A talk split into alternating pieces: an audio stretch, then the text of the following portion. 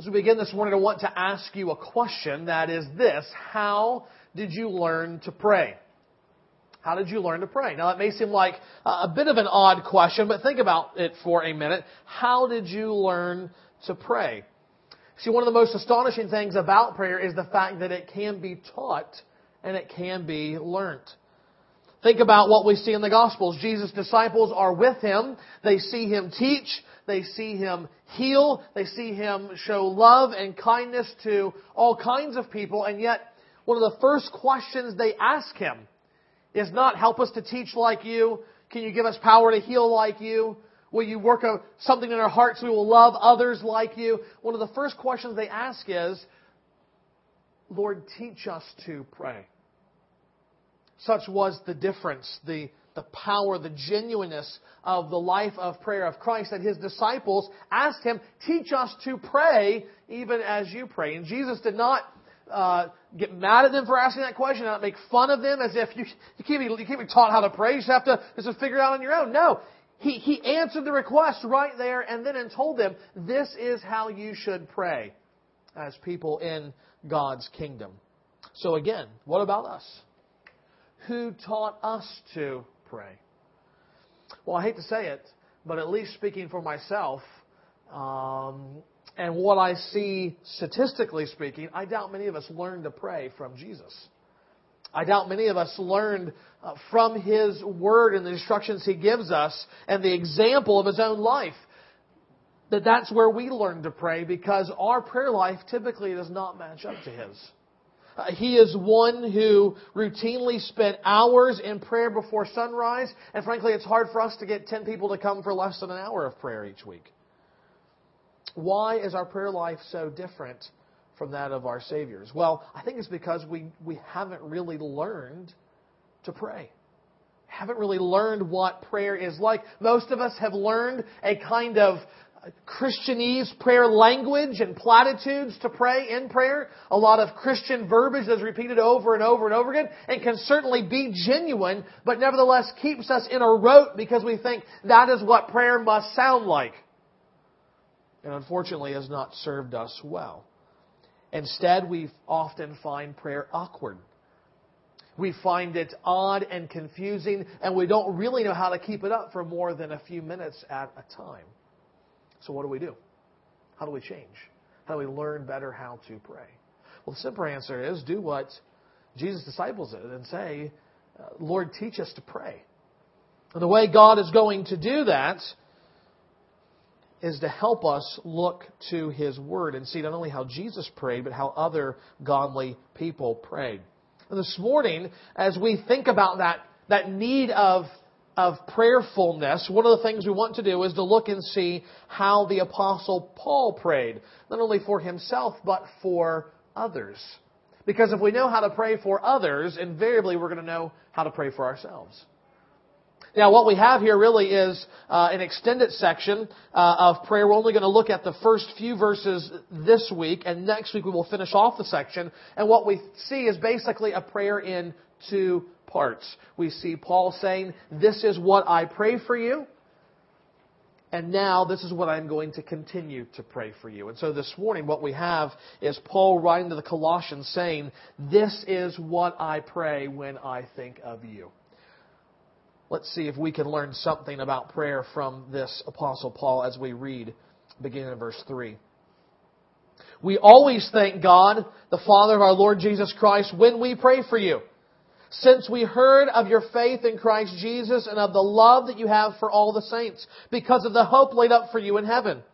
Of this you have heard before in the word of truth, the gospel which has come to you, as indeed in the whole world it is bearing fruit and growing, as it also does among you since the day you heard it and understood the grace of God in truth, just as you learned it from Epaphras, our beloved fellow servant. He is a faithful minister of Christ on your behalf and has made known to us your love in the Spirit. May God bless the reading of His Word. Again, between these verses, verses 3 through 8, and what we will see next week in verses 9 through 14, what we see ultimately is that it is the message of the gospel that drove Paul's prayer life.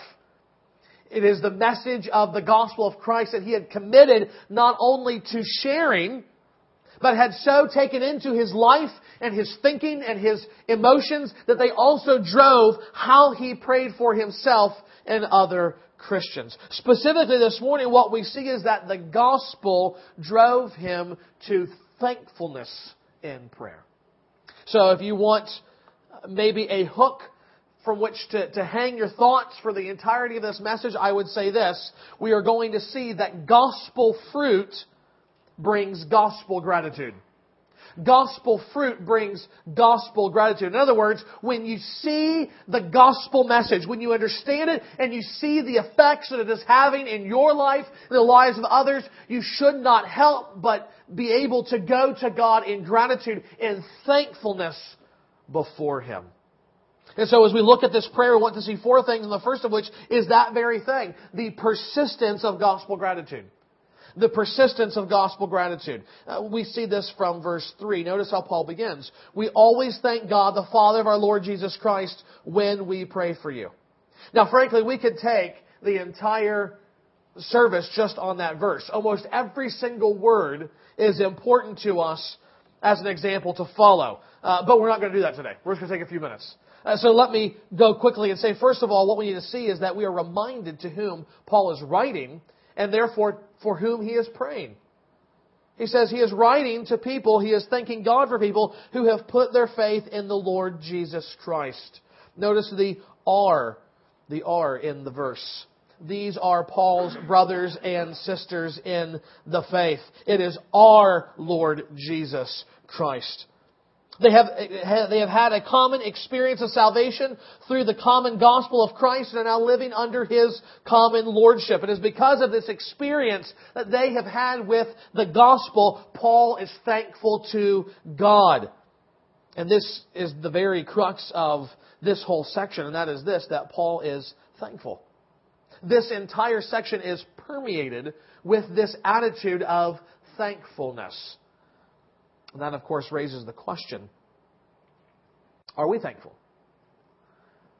Not just are we thankful in general, but are we thankful in our prayers? See, Paul here tells us, I'm thankful, and what, he's, going, what we're going to see in the next few verses is what specifically he is thankful for. But before we can even get to that, we need to ask ourselves, are we a thankful people? In this context, Paul is expressing his thankfulness not just because he wants to tell us something about himself.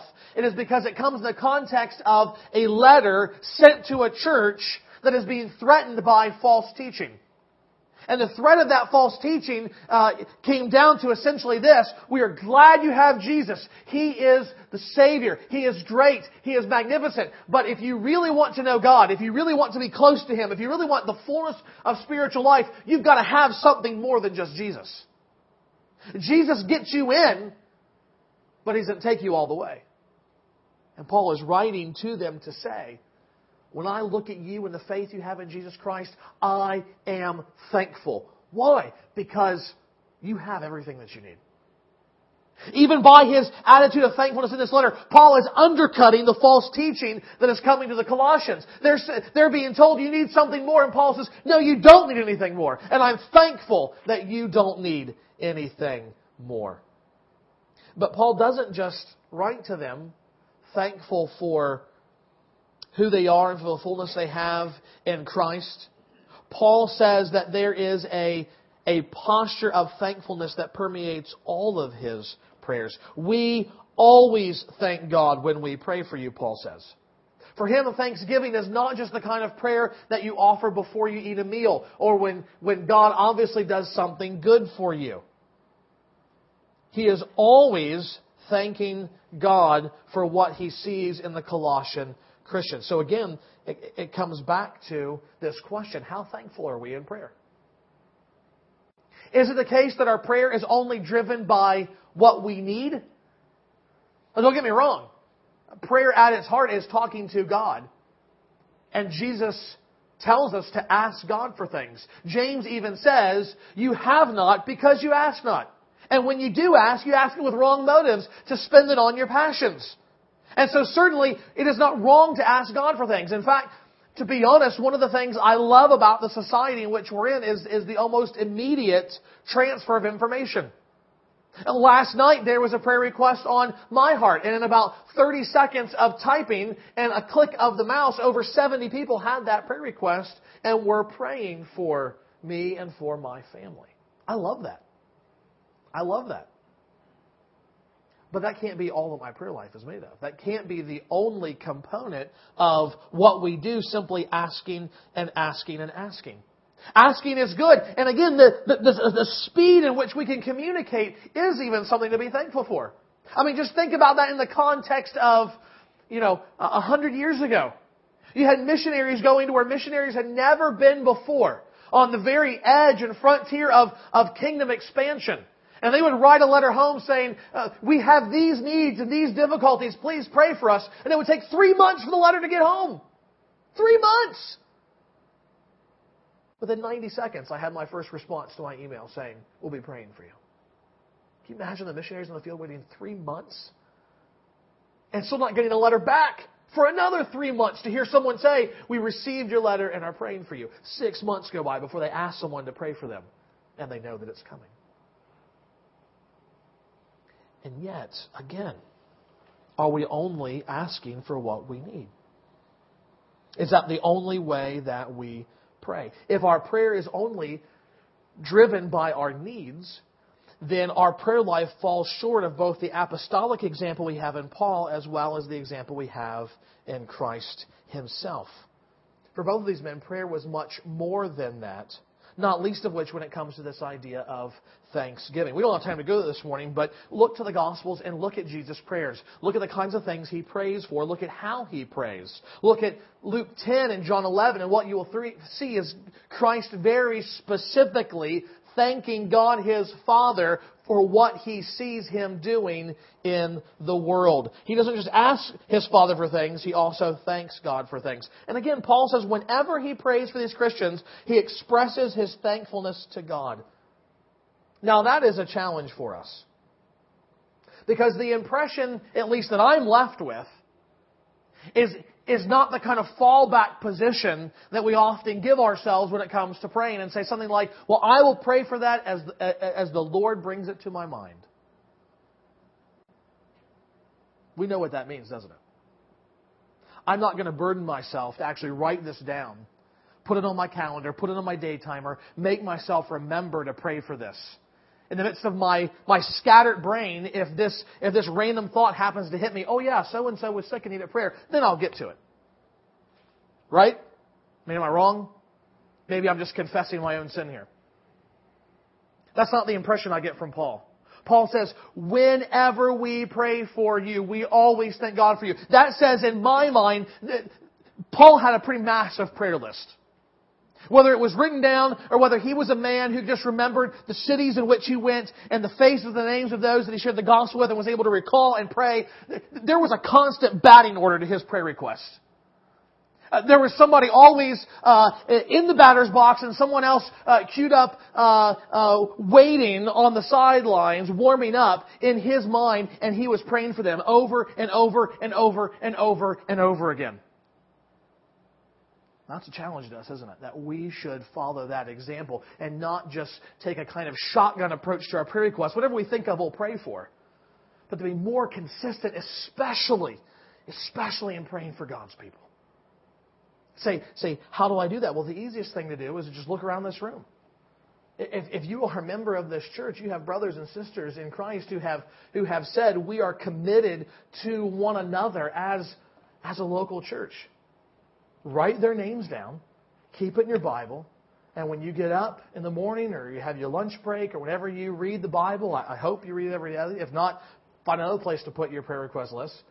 But if you read the Bible, today, even a verse, what is that verse saying?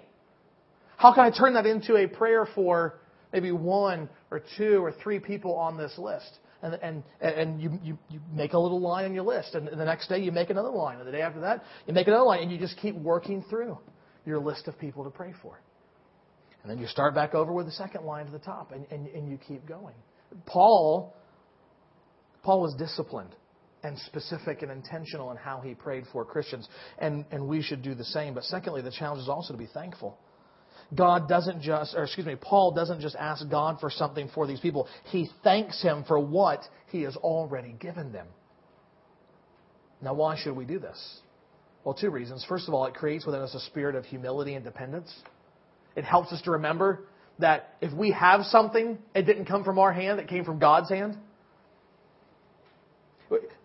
Regardless of the genetics that were involved, the reason why I have a, a, a, a four week old, healthy, beautiful baby girl is because God did that for us.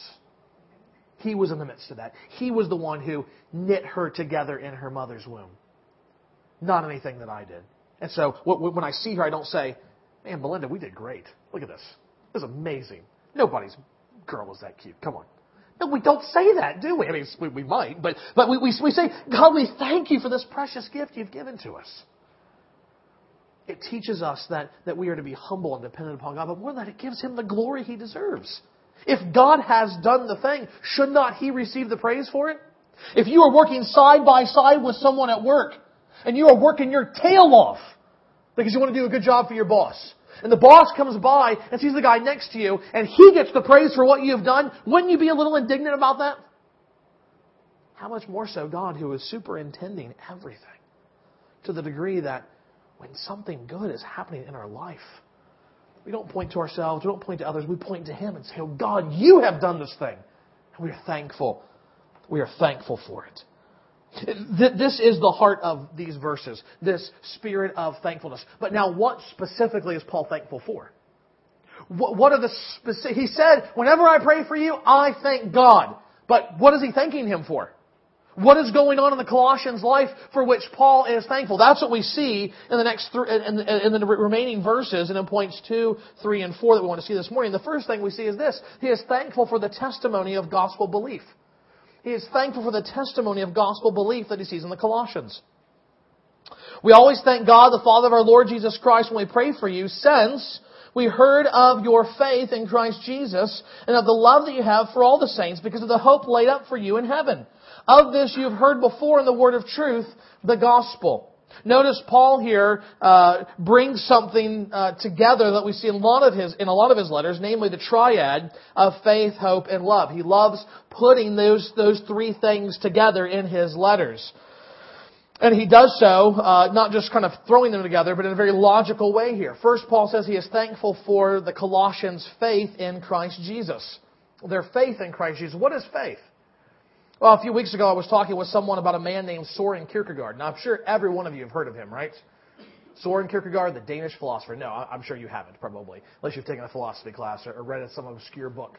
Uh, so let me just tell you, uh, Kierkegaard was a was a Danish philosopher, and he said some very good things in criticism of the Danish church during his lifetime. He says, "I go into church and I see uh, these well-to-do uh, so-called Christians sitting uh, back in the pews. Uh, he, he pictures them uh, re- re- reclining with their hands on their fat bellies, listening joyfully to what the preacher says, and walking out the door and not changing anything in their life."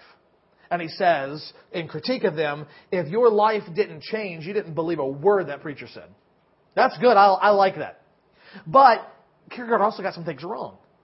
He, he, said, he said faith, even Christian faith, is a sheer act of absurdity. Doesn't make sense. When, when Abraham was told to kill Isaac, doesn't make sense. There's no reason why he should do that. And yet he does it simply out of blind, absurd faith in God. Well, friends, that, that, that's not what the Bible teaches. You'll hear that sometimes. You'll hear some people say, well, you, you just go on faith. Can't see anything, don't know anything, just, just go on faith. As if it's like the Nestea plunge. Okay? I mean, some of you know what that is. Some of you young people, I mean, you don't know anything about that, so don't worry about it. Ask your parents, ask your friends, your grandparents, whatever it is. But it's just this kind of, boo, don't know what's going to happen, but I, am I'm going in the water. And, and the Bible says, no, no, no, no, that's not what faith's about at all. You, you want to know what faith is? A simple definition? It's this. Faith is trusting in the promises of God. Did you get that? Faith is trusting the promise. God never says, just, just do it.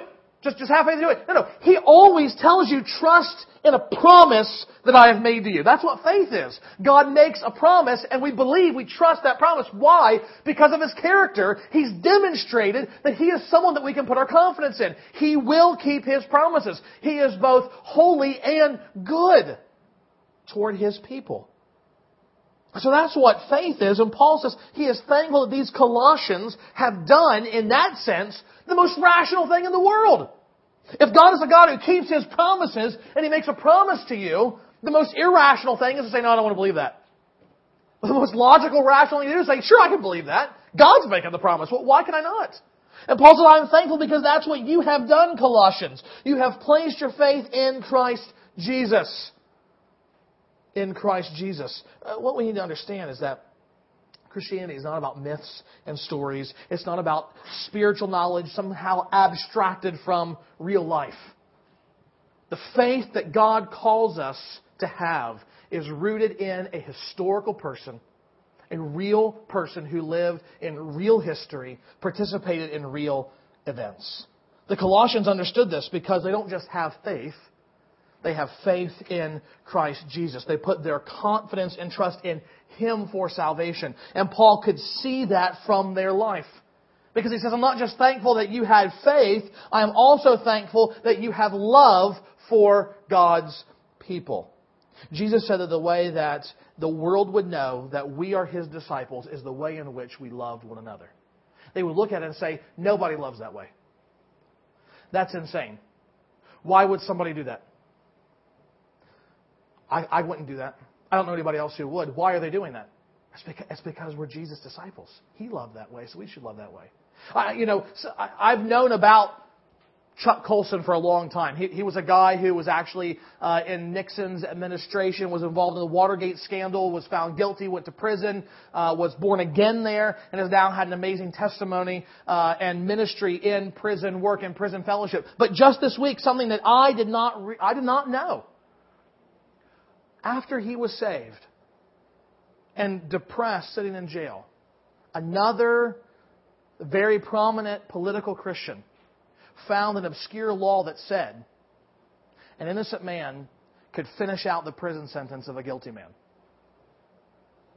I mean, who would ever think a law like that would be on the books? And this man offered to take Colson's sentence for him because he feared that Colson would commit suicide. He was so depressed in prison. Can you imagine that? I, I to be honest, I don't know if I love you that much. Okay? I mean, I'll just tell you. I mean, I mean, you commit the crime, you do the time. That, that's my mindset, okay? But, but God doesn't treat us that way. Christ didn't treat us that way. And it was a sheer act of Christ-like love that would move that man to even make that offer for Colson. And, and Paul says this is, the, this is the kind of love that is evident in your life, which shows you have genuine faith in Christ. You have love for all the saints. You know, the Apostle John in some sense, applied this verse of John 13:35 where Jesus says, "Everybody will know you're my disciples if you love me." Uh, Jesus' best friend John, he he puts a finer point on it and he says, "Don't go around saying you love God if you don't love his people." Doesn't work. Doesn't work. If you don't love God's people, then you, you should not have confidence that you really love God like you think you should. And thankfully the Colossians did. So Paul is thankful. He is thankful that he heard of the Colossians. They were truly God's people. They have a sincere faith in Christ. Then they have an evident love for his people. And how was that produced? Why do they have this kind of life? Notice what Paul says. They have faith in love because of the hope laid up for them in heaven. Verse 5. I think if you ask many people about hope, they would probably reverse what Paul says there. They would say hope comes from the consequences of this life, of a life of faith and love. If I am actively trusting Christ, if I'm actively loving people, then I have hope that I will be with God in heaven. Right? I mean, I think a lot of people would say that, and Paul flips it. Paul completely turns it. He says, because you have the hope of heaven, because you have the certain hope of an eternity with God, that means you can now in this life live faithfully and lovingly before God. How, how does this hope come? It comes through the gospel. The gospel says it's not what you do to make yourself right with God, it's what God has done for you. God has done salvation. It is His strong arm that has won it for you.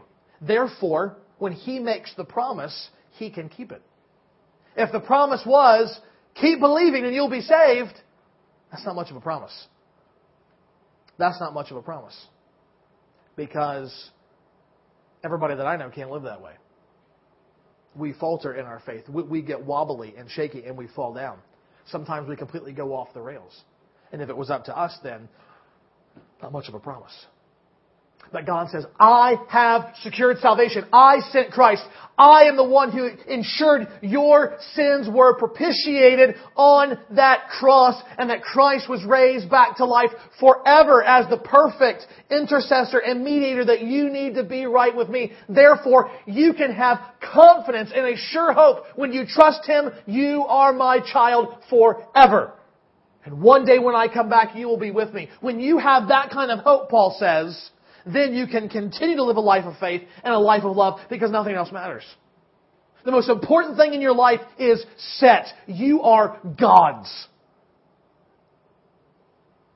You are His and He is yours. Paul looks at all of this their faith, their hope, their love, and he says, I am thankful every time I pray for you because of these things. And ultimately, what he says is these things are simply evidence that the gospel has been at work and growing in you. And so, more broadly, not just with them, but in the whole world, the third thing we see is that Paul says, I am thankful for the evidence of gospel growth. I am thankful for the evidence of gospel growth. He says, These things have come because you heard before in the word of truth the gospel which has come to you, verse 6, as indeed in the whole world it has come, and it is now bearing fruit and growing, as it also does among you, since the day you heard it and understood the grace of God in truth. From the outset, notice how Paul refers to the gospel. It is the grace of God in truth. Now, that word causes a big problem for people today. And it causes a big problem for people back in Paul's day. Not that they were opposed to the idea of truth, but what happens when my truth is contrary to your truth? Then what do we do? When I say this is right and you say no, that's wrong, this opposite thing is right, what happens? Well, we might just agree to disagree. You believe that, I think you're wrong, I believe this. Let's debate it, but we're still friends. That doesn't happen today, though, does it? Not usually. People are fired from jobs, they're kicked out of universities. People go to war over those kinds of things, literally, countries going to war. And frankly, this idea of the gospel being truth also caused problems for Christians in Paul's day in the first century as well. Do you realize that people in the first century actually called Christians atheists? Why? Because they said there are no pantheon of gods out there. There's one God. One God. That's it. And, and the pagan people of the world said, Are you crazy? You guys are atheists, man. You don't even believe in the gods. What's the matter with you? That's a reversal from today, isn't it? And they were harassed because of it. More than that, because of their so-called atheism, they were viewed as a larger threat to the community as well. Christians didn't participate in the pagan feast that went on in their cities, which meant they didn't contribute to the economy of the city. They didn't go to the temple and put in the temple tax and, and, and, and engage in that kind of uh, public worship, nor did they support the idol industry for household gods. Because of these things and many others, Christians were often labeled, quote, haters of humanity. Haters of humanity. Why? Because they believed the truth that said the pagan world was wrong and therefore they would not participate in what was wrong. In this way, the world of the first century is not much different than ours. Anyone who believes the gospel and claims it to be true will invariably stand against the stream of culture. Because the truth of the gospel renders the world's thinking as untrue.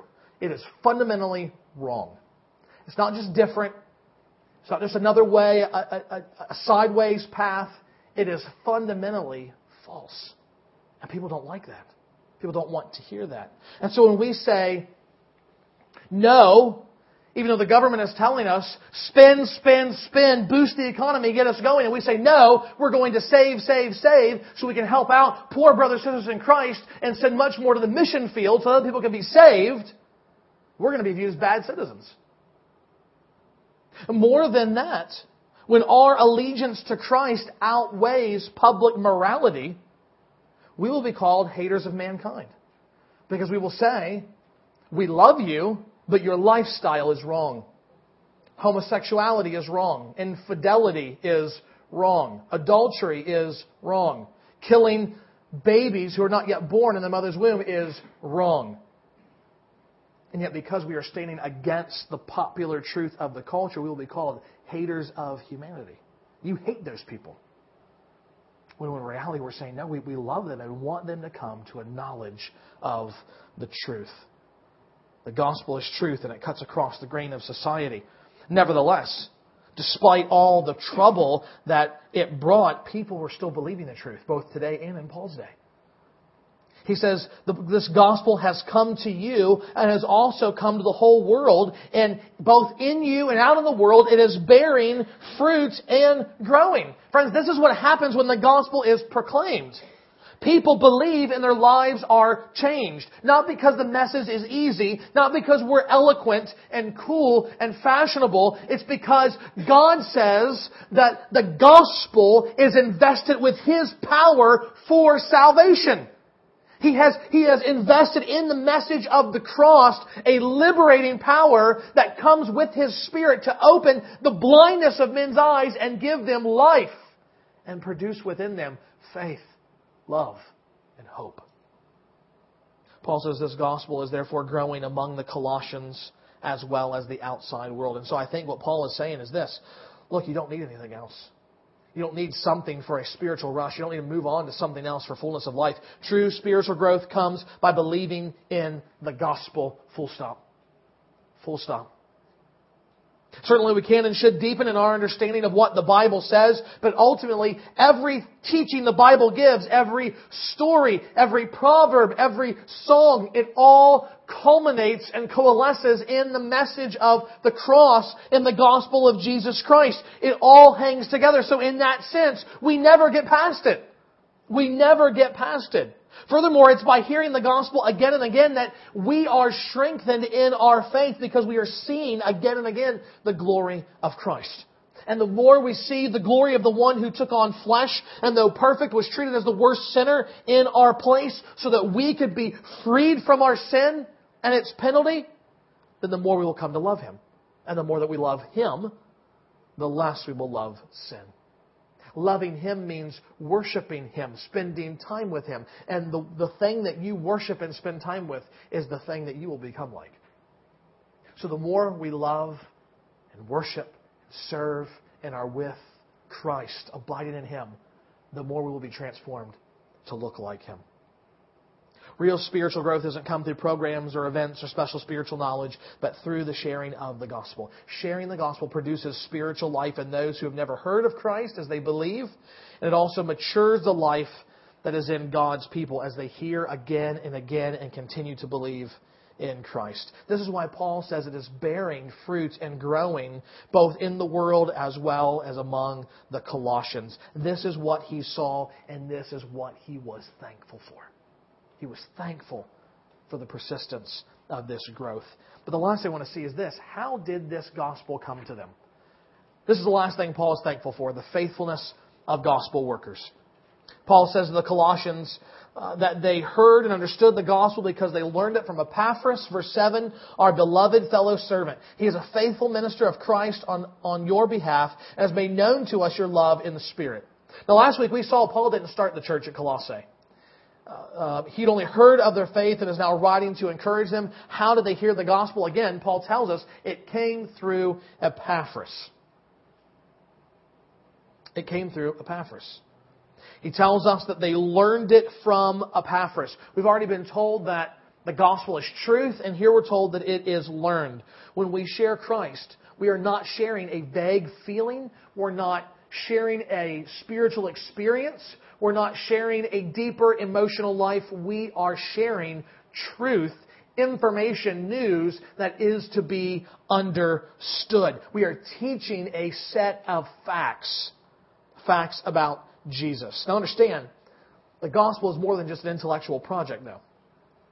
The gospel is, is more than just raw knowledge. James again says that the, the, demons believe the gospel in the sense that they, they believe the facts are true. They have right theology. The problem is, it, doesn't mean anything for them. They, they, they have not just understood it, I mean, they have just understood it, but they have not trusted in it. They have not banked their life on it. When that happens, when that clicks, the head and the heart in the Christian are united in such a way that faith reaches out and grabs hold of that truth and appropriates it for our life. That's the difference between just, just understanding the gospel and believing the gospel. And that's what Epaphras did. He taught the gospel in that way. Now understand, understand who Epaphras was. Don't let this escape you. He is not an apostle. He is not a missionary. He is not a pastor. He did not go to a rabbinic school, a college, or a seminary. He didn't even have online course credit. This man was a pagan businessman who heard the gospel in Ephesus and was so moved by Christ, was so gripped by the, the message of the one true God who would live and die for him, that when he went back to his hometown, he didn't just pray that Paul would come there. He didn't just pray that God would somehow save other people. He got busy sharing his faith. He got busy telling people about Christ. I think the clear implication is that even as people in Colossae heard Epaphras and were saved, to the point that a church sprung up and was growing and was faithful and was reproducing, they were making disciples. The point is, sharing Christ is not something that's left to the professionals. There is no professional evangelist upon which the whole of Christianity rests. Christianity is built and maintained and grown by people sharing their faith. Average people, average Christians, regular Joes and Janes. Saying, I love Christ so much for what he's done for me. I've got to tell somebody about this. I want them to know this truth and have this experience with me. Sharing Christ is something that every Christian should be involved with.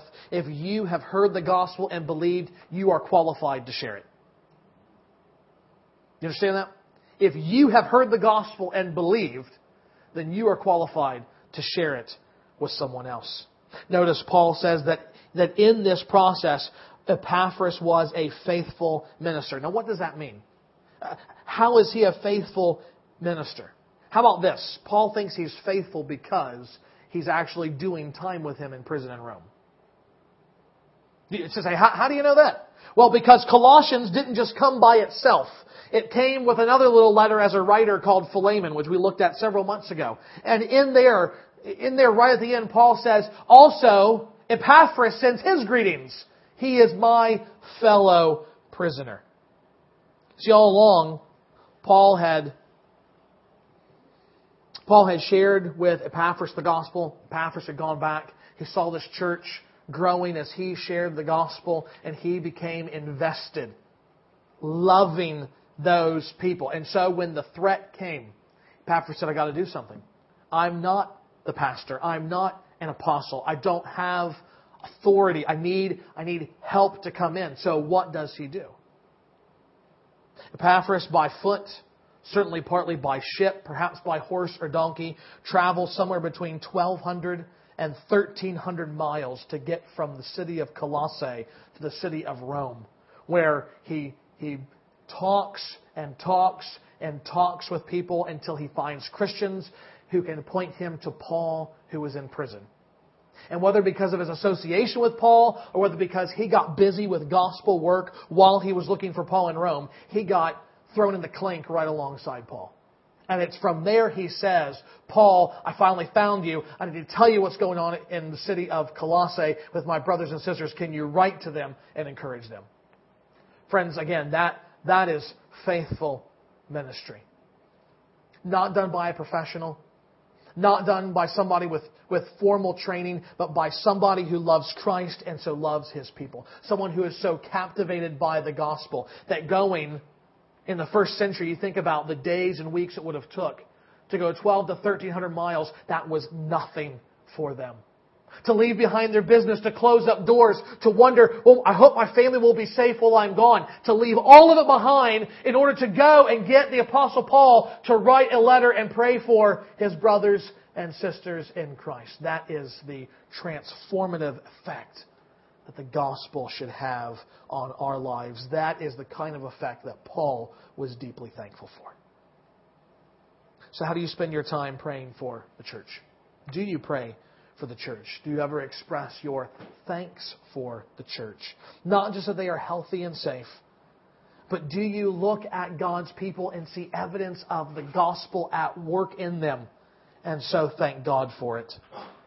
More than that, though, we shouldn't just be thankful for gospel fruits. We should also seek them for ourselves. We should seek to be faithful ministers of the gospel, sharing Christ with one another and the world, so that the gospel might grow and bear fruit and bring change both inside the church and in those outside the church as they hear, believe, and are brought into our fellowship, even as we ourselves continue to throw our lives onto the rock that is Christ, trusting Him for everything.